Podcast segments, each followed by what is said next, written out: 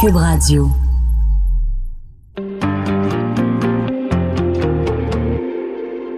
On les critique, on les juge, on dissèque leurs faits et gestes.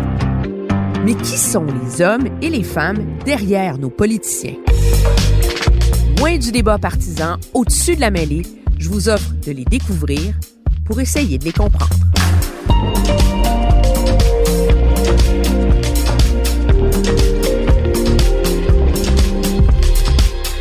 Emmanuel présente Nima Machouf.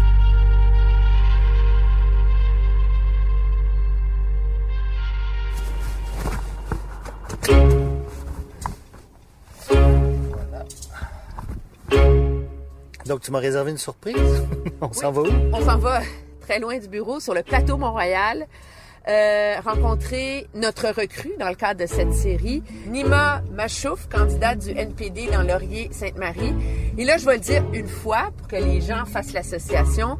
L'épouse, la conjointe d'Amir Kadir. Mais cette femme-là, elle est beaucoup plus que ça.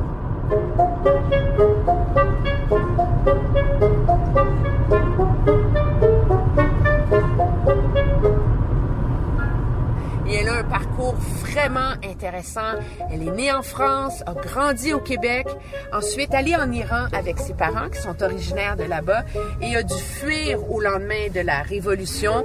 C'est une idéaliste de la justice sociale, une épidémiologiste qui a travaillé euh, beaucoup auprès euh, des patients, des victimes euh, du sida, une femme engagée qui veut que ses filles parlent perse à la maison pour maintenir cette identité culturelle, cet héritage qu'elle porte euh, en elle. Donc, Nima Machouf qui fait face quand même à un défi important parce que euh, dans Laurier-Sainte-Marie, oui, le NPD a gardé ce comté-là 2011-2015, mais euh, les libéraux ont envoyé toute une pointure contre elle. C'est bien sûr Stephen Guilbeault du Parti libéral, donc qui vient compliquer là, sérieusement ses chances de se faire élire dans le cadre de cette campagne.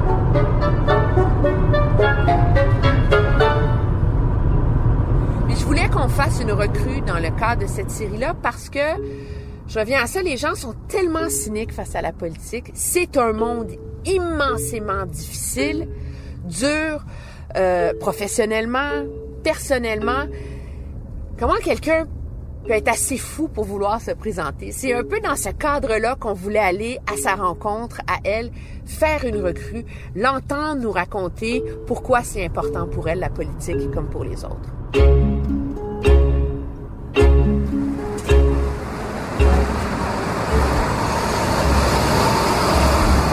Bonjour Emmanuel Latraverse. Bonjour Madame Latraverse, ça me fait plaisir de vous accueillir ici chez nous.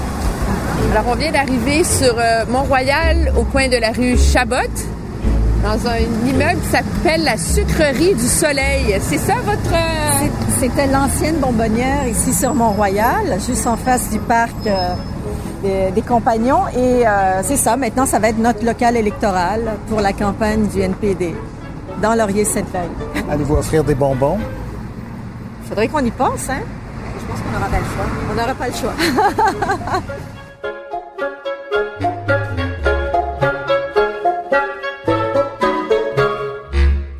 Madame Machouf, bonjour. Ça me fait plaisir de vous rencontrer. Bonjour Madame Latraverse. Vous êtes notre recrue dans cette série euh, sur les politiciens, sur la campagne électorale. Pourquoi il faut être assez fou pour se lancer en politique en 2019? assez fou. C'est vrai, parce que la, la, la politique, c'est de la folie, mais on a besoin de ça. Parce que si nous-mêmes, on prend pas part à la politique, la politique, de toute façon, s'occupe de nous. Alors, euh, vaut mieux qu'on y prenne part pour pouvoir euh, avoir un, un rôle à jouer, pour pouvoir euh, amener des points auxquels on a, on, sur lesquels on a envie de travailler ou on veut les voir réalisés. Mais il faut C'est avoir, passionnant. En fait, c'est quelque chose de passionnant, la politique. mais il faut avoir extrêmement confiance en soi pour oser faire ça. Vous allez être critiqué, vous risquez de perdre. Oui. On n'a pas de respect pour les politiciens. On dit que vous êtes pour un parti qui est voué à l'échec. Euh, ça prend une grosse carapace? Ça prend une grosse carapace, mais surtout, ça prend beaucoup d'enthousiasme et il faut croire à ce qu'on fait. Et pour croire à ce qu'on fait, moi, je pense que ça fait longtemps que j'ai commencé en politique. J'ai j'ai été initiée à la politique, si vous voulez, à l'âge de 13 ans. Je viens d'une famille qui est extrêmement politisée. Euh, j'ai appris que dans la vie, si on veut quelque chose, il faut se mobiliser, il faut le réclamer, il faut le réfléchir et il faut le, le travailler pour que ça arrive. Donc la politique maintenant, aujourd'hui, dans ma vie, à cette étape-ci, c'est un peu la suite de tout mon parcours, si vous voulez.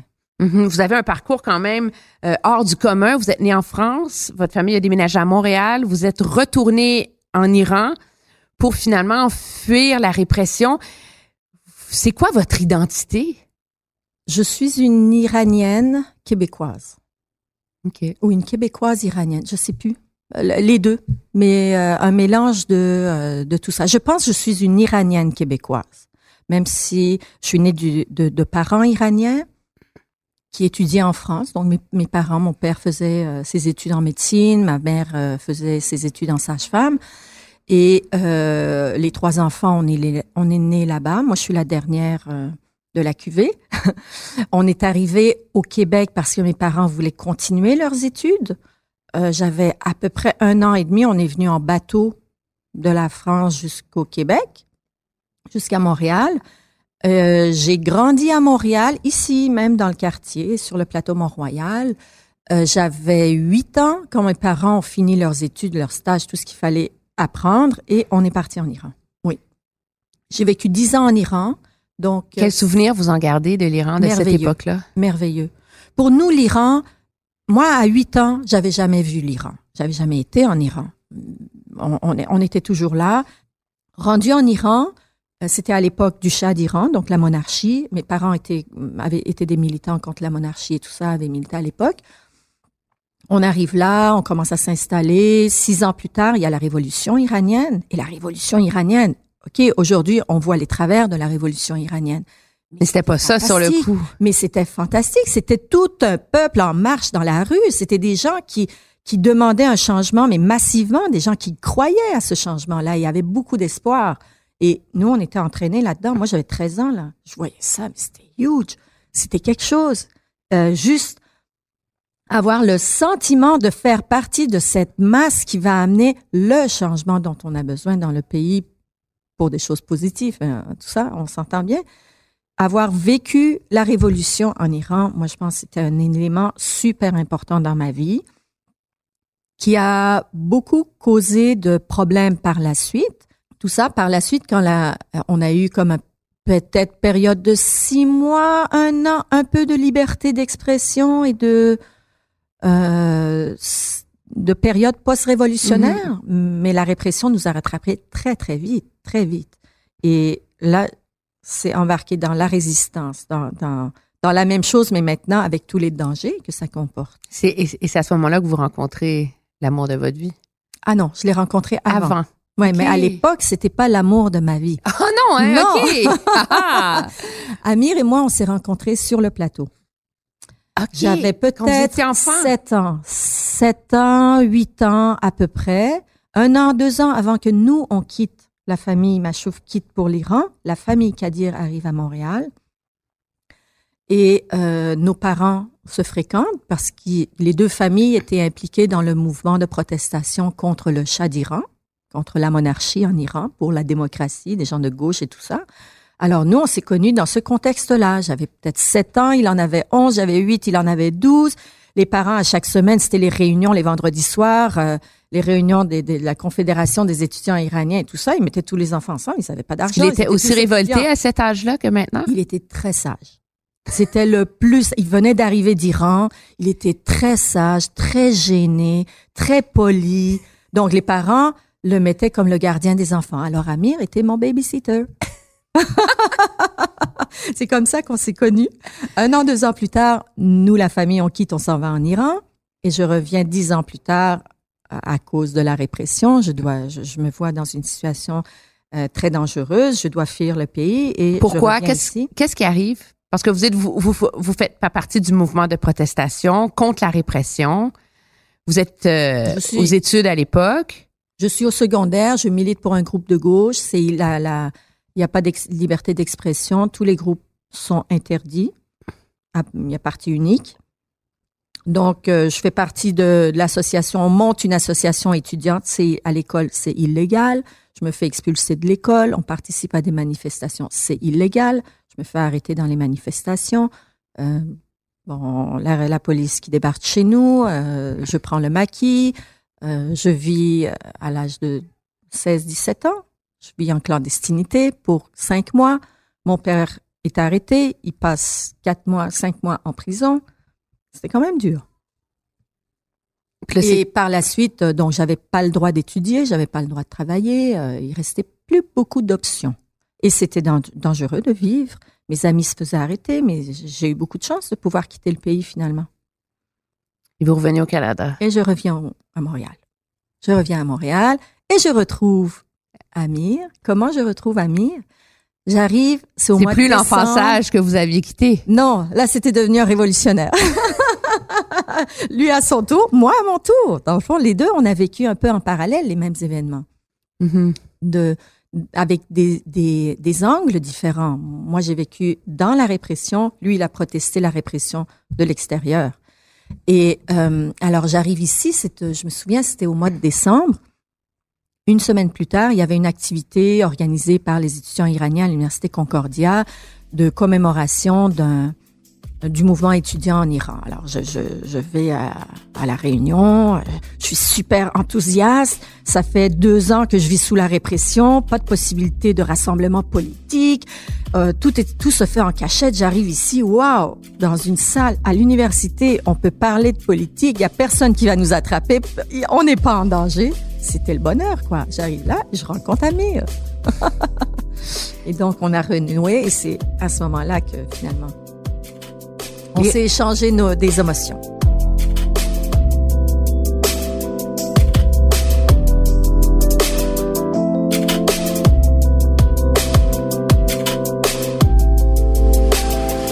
L'Iran, qu'est-ce que ça représente dans votre vie Très aujourd'hui? importante. Très importante. Et c'est important dans, dans votre même- vie de famille, hein? Oui, c'est très important. Moi, je pense que être une personne intègre et confiante, il faut qu'on ait confiance en soi, il faut qu'on se connaisse, il faut qu'on qu'on sache d'où on vient pour pouvoir réfléchir à où on veut aller. Donc, pour moi, la, la culture iranienne, mon origine iranienne, même si j'ai vécu, j'ai 54 ans là, mais j'ai vécu juste 10 ans en Iran, de 8 ans à 18 ans. Mais c'est des années super décisives dans, dans, une, dans la vie d'une personne, à part le gouvernement répressif qui est au pouvoir, mais c'est un pays fantastique, c'est une culture millénaire merveilleuse. J'aurais, j'aurais aimé rester là, moi. Montréal, c'est quoi pour vous? C'est ma maison. C'est ma maison, c'est l'endroit qui m'a permis de m'émanciper. Euh, J'arrive à Montréal, comme je vous ai raconté, je sors de la répression, d'un milieu fermé où on a le, le droit de rien faire dans le fond. C'est ça que j'ai vécu. J'arrive ici, waouh, C'est la révolution Concordia. waouh, mais c'est fantastique. J'ai vécu, Montréal m'a permis de vivre la liberté en fait. Et j'arrive ici, euh, j'ai plein de, j'ai plein d'énergie et je vois que on peut utiliser cette énergie de manière constructive, de manière positive. Euh, on n'a pas à craindre pour sa propre vie, pour des banalités. Mais euh, donc Montréal, c'est ma maison. C'est ce qui m'a permis de grandir. Donc, un père qui a une graine de révolutionnaire, une mère qui a une graine de révolutionnaire, des filles assez engagées, on présume. De quoi ça a l'air un souper de famille chez les euh, Machouf Kadir? Euh, c'est très intéressant.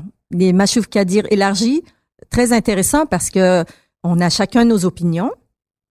On est, euh, on a beaucoup de choses en commun, mais chacun, on a notre façon de penser. Donc, euh, euh, ça donne des discussions des fois animées, euh, assez animées. La direction est la même, mais le chemin à emprunter vers la, pour la, arriver à la même, au même but n'est pas nécessairement tout le temps le même. Euh, nos trois filles ont été très engagées dans le mouvement étudiant. Oui, il y en a une qui a quand même défrayé beaucoup. euh, Oui, vous, vous êtes, qui vous êtes battu pour la, la liberté, euh, la paix. Étiez-vous quand même déçu de voir les accusations qui étaient portées contre elle? Est-ce qu'il n'y a pas une trahison de l'idéal révolutionnaire là-dedans? Ça fait partie de la lutte de se faire, euh, de se faire attaquer. Euh, pour moi, c'était moi, j'étais, les deux, Amir et moi, les deux, on était à 100% derrière les filles. L'éducation est un droit. Il faut se battre pour avoir Mais ce de là aller saccager le bureau d'une ministre ou des trucs comme ça, c'est pas, c'est ça que, c'est ça que les gens, c'est ça qui fait peur aux gens. L'objectif n'a jamais été de saccager un bureau de ministre. L'objectif était de faire parler du mouvement, de faire de la pression, des saccages de bureaux. On en a vu, euh, même les policiers quand ils quand ils protestent, ils font des ils, ils- ils saccagent des bureaux là. L'important, c'est le message qu'on veut véhiculer et le pourquoi on se bat. Et euh, pour ça, le mouvement étudiant, je pense qu'il a fait beaucoup. Le regret que moi j'ai, c'est que ces jeunes, tous ces jeunes engagés ont tellement vu de cynisme en politique qu'ils ne veulent pas continuer la lutte en politique. C'est des jeunes qui ne votent pas. Moi, ça, ça m'enrage. De voir des gens mobilisés, qui ont un idéal politique et qui pensent qu'en ne pas allant voter, ils vont arriver à leur fin. C'est plus ça qui me révolte. Vous avez déjà dit dans une entrevue que ce qu'il y avait de désolant, c'est qu'on porte encore les mêmes causes qu'autrefois et ça n'avance pas. Donc, qu'est-ce qui vous fait croire que ça va changer? C'est pour ça que les jeunes, ils votent pas. Il faut continuer à se battre. Ça, ça va finir par changer. On les aura par l'usure, s'il le faut. Non, mais, mais, imaginez, si on arrive, c'est pour ça que moi je me lance en politique, justement pour apporter ce changement-là. S'il y a assez de gens dans la sphère politique, là où se prennent les décisions, qui pensent que l'éducation est un droit, pourquoi on mettrait des frais de scolarité? On va l'obtenir, le droit à l'éducation. Donc, ça nous prend du monde qui y croit, qui vont euh, le faire, qui vont le réaliser, ce souhait-là. Peut-être s'engager en politique et aller, euh, aller faire les choses au lieu de protester contre euh, ceux qui ne le font pas. Peut-être que c'est un bon pas.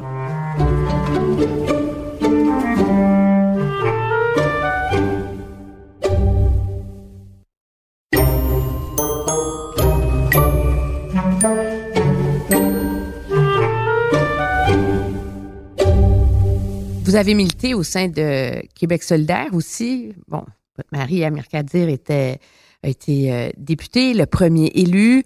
Pourquoi ne pas être allé chez QS? Pourquoi choisir Ottawa plutôt que Québec?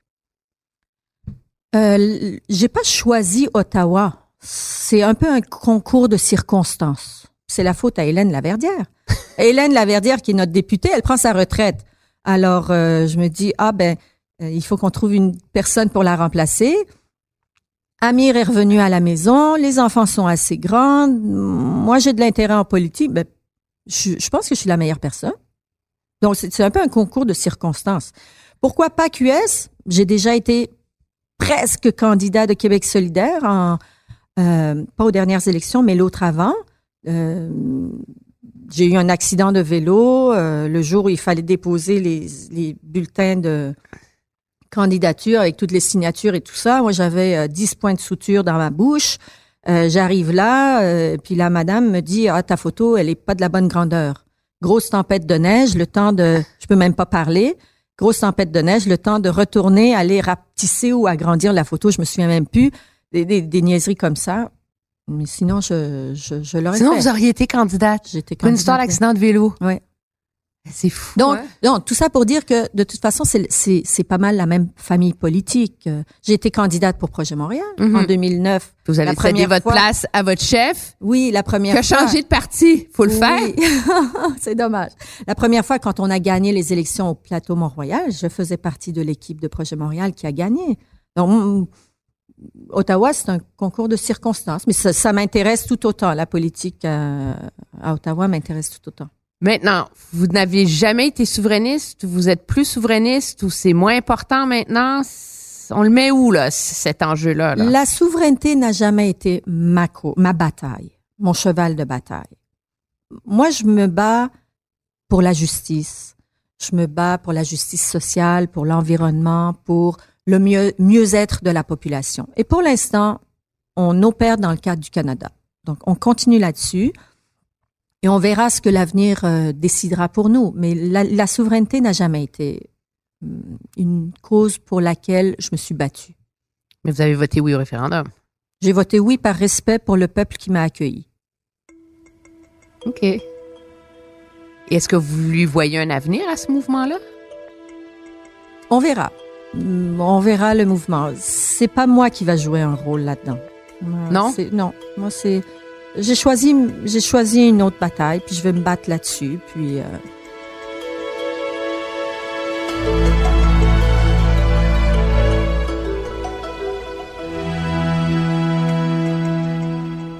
Je veux pas vous traîner dans la polémique de la laïcité au Québec. Je veux vous entendre parce que vous êtes iranienne et que donc on, on attribue beaucoup euh, sur la cause des femmes, le sort des femmes en Iran. Vous, vous venez de là, vous l'avez fait cette bataille-là. Est-ce qu'il n'y a pas vous logez à quelle enseigne là-dessus? Sur la question de la laïcité, Oui. je suis profondément laïque et je pense qu'il est extrêmement important de se préoccuper de cette question-là, qui est de s'assurer que l'État reste laïque. Moi, je me suis battue en Iran pour ne pas porter le voile. J'ai vécu sous la répression euh, religieuse qui nous a, qui n'arrêtait pas de nous dire comment s'habiller, comment ne pas s'habiller, comment parler, comment ne pas parler, comment croire, comment ne pas croire. Euh, et je pense que si on veut une société libre, la liberté de croire aussi fait partie des libertés fondamentales. Si les gens veulent croire, je peux pas leur empêcher, les empêcher de croire. S'ils veulent porter des signes parce que leur croyance dit qu'il faut que tu portes une croix dans le cou, il faut que tu portes un, turban sur ta tête, il faut que tu, por- tu portes un, foulard sur la tête, on peut pas les empêcher de faire ça. Nous, on doit refuser qu'ils mêlent leurs convictions religieuses à notre vie collective, à nos lois collectives, à notre État. Si la mission de l'État bifurque et on y introduit des brèches de religiosité ou de religion, là, c'est c'est pas correct et ça devient problématique. Mais que les individus croient, on va pas empêcher les gens de croire. On peut pas les empêcher.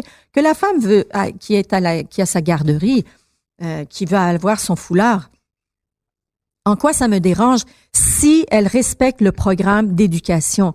Parce que là, finalement, si on instaure des ba- barrières pour les signes religieux, on n'a pas réglé le problème de la religion, l'incrustation de la religion, l'émission de la religion dans nos affaires publiques. On a juste empêché ceux qui av- avaient quelque chose d'apparent. Ceux qu'on voit pas, ils sont là et ils sont très dangereux. Un Andrew Scheer qui n'a pas de, de signe religieux, qui a un très beau sourire et qui paraît très bien, est très dangereux sur la question des droits humains. Le mariage gay, l'avortement, on va reculer. Sur plein de plans, on risque de reculer. Ça, c'est beaucoup plus dangereux qu'une croix, qu'un turban, qu'un foulard.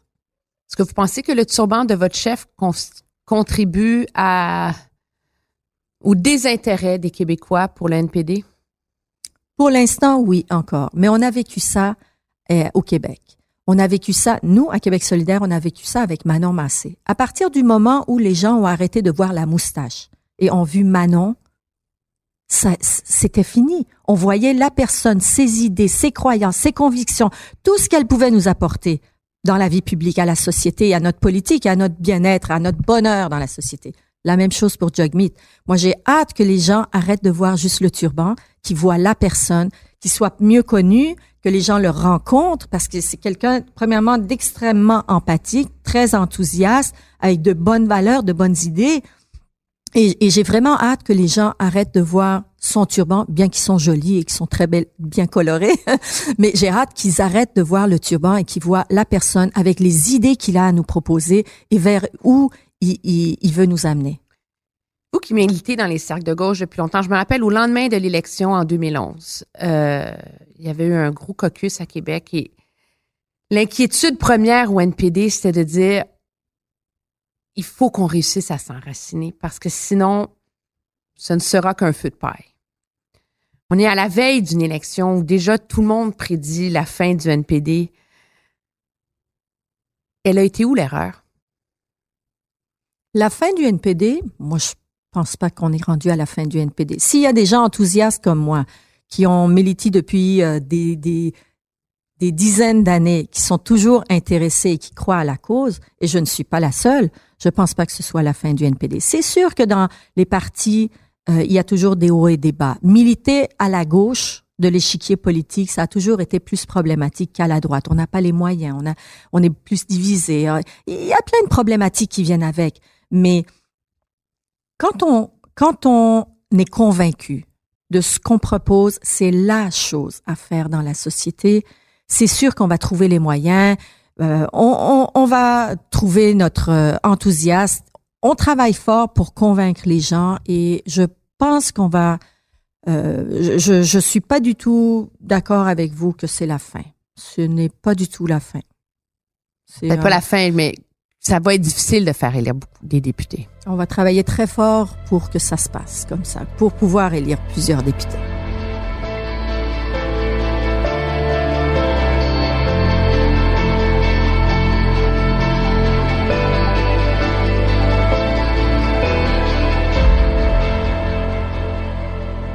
Vous auriez préféré que Stephen Guilbeault se présente pas dans Laurier-Sainte-Marie? Au-delà de ses chances de gagner, les gens vont dire qu'elle a peur de lui. Je trouve ça dommage qu'un environnementaliste, Stephen Guilbeault, c'est un ami. On se connaît, on a fréquenté la même école. Nos enfants allaient à la même école. C'est un, un environnementaliste. Finir sa carrière politique, lui qui s'est accroché à la tour du Sienne pour conscientiser les gens sur l'importance de l'environnement, finir avec un parti qui signe des pipelines, qui achète des pipelines, je trouve ça triste. Je trouve ça dommage c'est Stephen Guilbeault pour le Parti libéral est une excellente nouvelle parce qu'ils vont pouvoir le mettre comme un paravent pour essayer de faire effacer les pipelines. Oui, mais c'est pas, une, c'est pas, c'est pas une carpette, Monsieur Guilbeault. On s'entend que c'est pas genre à se faire instrumentaliser non plus là. C'est quand même quelqu'un qui est le conseiller spécial en matière d'environnement pour le Parti libéral depuis à peu près un an. Et c'est avec tout son apport à lui que le Parti libéral a écrit son plan vert. Et dans son plan vert, qu'est-ce qu'on voit finalement? 15 milliards de l'argent public à dépenser à, encourager l'industrie pétrolière et à acheter des pipelines et à mettre un plan pour réfléchir dans deux ans quel genre de plastique on va bannir, puis qu'est-ce qu'on va faire avec les pailles. Moi, je pense que Steven Guilbeault aurait pu faire beaucoup plus que ça. Mais malheureusement, autant Stephen Guilbeault est un, une très bonne nouvelle pour le Parti libéral, le Parti libéral est une très mauvaise nouvelle pour Stephen Guilbeault parce que il, il va, c'est comme s'il effaçait tout son passé. Ça marche pas. Puis les gens s'attendent de quelqu'un comme lui d'avoir de l'ambition pour l'environnement. C'est enrôler dans le Parti libéral, s'attacher dans le Parti libéral, je pense que c'est dommage. C'est un gâchis. Il n'aurait pas fallu qu'il se ramasse là. C'est dommage, c'est tout. Qu'est-ce que je vous dis? non, pourquoi? Je suis triste. Et, je le vois de, quand, quand on, on fait du porte-à-porte depuis le mois d'avril. Et à partir du moment où Stephen Guilbeault s'est annoncé comme, comme candidat du Parti libéral, je vois cette indignation chez la population, chez les gens. Les gens, ils sont, il y a beaucoup de gens ça qui sont Ça peut vous servir, vous croyez? Ça peut vous aider dans votre campagne? Moi, ça va m'aider parce que les gens sont fâchés. Les, gens, là, ici dans Laurier-Sainte-Marie, mes voisins, mes amis, ma, euh, communauté, c'est des gens qui sont super, euh, euh, qui sont super éveillés. La question de l'environnement, ça les touche vraiment. On a fait un sondage, je pense que c'était Hélène qui avait fait un sondage, l'ancienne députée, pour voir c'est quoi les préoccupations de la population ici dans Laurier-Sainte-Marie. Et la question d'environnement sortait comme premier élément. Donc les gens qui ont ça à cœur et qui et qui s'intéressent à cette question-là et qui euh, sont prêts à se battre euh, pour la question de l'environnement, ils s'indignent quand ils voient que quelqu'un qui pensait être de leur bord, finalement, il s'en va pour signer des contrats de pétrolière, des, des pipelines, l'expansion des pipelines. C'est pas ça qu'on s'attend d'un environnementaliste. Et, et ça, ça, ça alimente le cynisme, ça alimente l'hypocrisie. Puis après ça, on se demande pourquoi les jeunes ne votent pas. Pourquoi les gens ne, se présentent pas au bureau de, vote? Euh, parce que les bottines ne suivent pas les babines. Et, et euh, moi, je pense que autant dans... Dans ce cas-là, on devrait voter pour le Parti vert? Mais vous serez étonné si le plan du NPD en matière d'environnement est beaucoup plus ambitieux que le plan du Parti vert.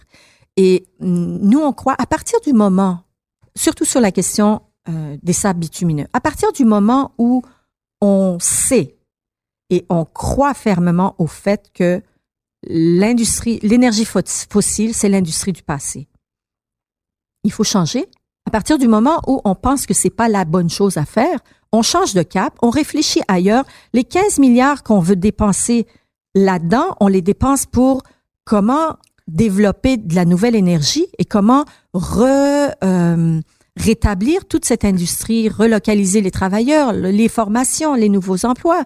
Euh, nous, ces 15 milliards-là, on les aurait pris pour développer des emplois verts, développer de l'énergie verte. Euh, on n'aurait pas pris ça pour continuer dans la même voie. L'économie, c'est quoi pour vous? L'économie, c'est un outil qui va nous permettre d'arriver au bonheur. Moi, je pense qu'on l'économie, c'est pas c'est pas que c'est pas important, c'est super important, mais garder des critères économiques comme critères de réussite, je pense que c'est pas la bonne chose à faire. Le PIB, il est super important. C'est un moi, je travaille en recherche, donc les outcomes puis les variables, c'est mon quotidien.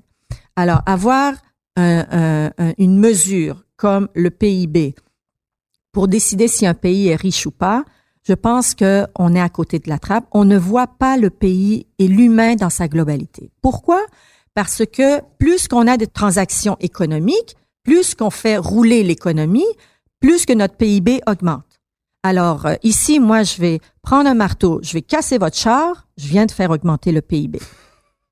Je viens vous mettre une claque dans le visage, votre nez saigne, je viens de faire augmenter le PIB. Mais est-ce que j'ai, qu'est-ce que j'ai amené de plus à la société? Rien. Moi, je pense que ce sur quoi il faut qu'on travaille, c'est les humains et c'est sur le bonheur et le bonheur collectif.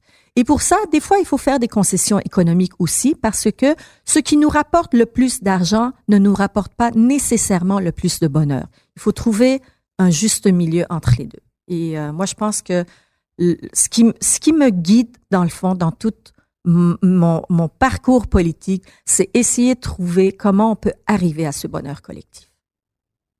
Puis là, un Québécois, c'est quoi? Un Québécois, c'est une, c'est une personne, moi je vais parler de mon vécu, c'est un, un, Québécois ou une Québécoise, c'est, c'est un peuple qui m'a accueilli, qui m'a permis de, de m'émanciper, de vivre. C'est un peuple accueillant. Un Québécois, c'est quelqu'un qui fait confiance à son voisin, accueillant et qui est qui fait confiance et euh, qui est serein. C'est ça le Québec pour moi. Alors, un Canadien, c'est quoi? La même chose, j'imagine.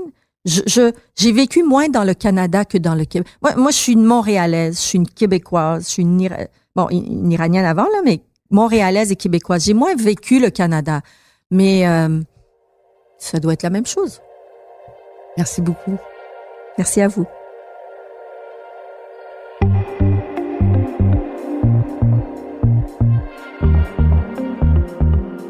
Si vous aimez mon balado, aidez-nous en le partageant sur vos réseaux sociaux. Si vous l'écoutez sur une autre plateforme que Cube Radio, n'hésitez pas à donner votre avis, laisser un commentaire. Oui, oui, cinq étoiles, c'est bon. C'est très utile pour faire découvrir la série. Vous pouvez bien sûr me suivre sur une foule d'autres plateformes, Twitter, Facebook, bien sûr mes chroniques sur Cube Radio, les lundis et vendredis à Franchement dit avec Jonathan Trudeau, mardi jeudi au retour de Mario Dumont et le mercredi Politiquement incorrect avec Richard Martineau. Merci d'être à l'écoute. À la recherche et l'animation, moi-même, Emmanuel Latraverse. Au montage, Anne-Sophie Carpentier. À la réalisation, Bastien Gagnon La France. Et c'est une production Cube Radio.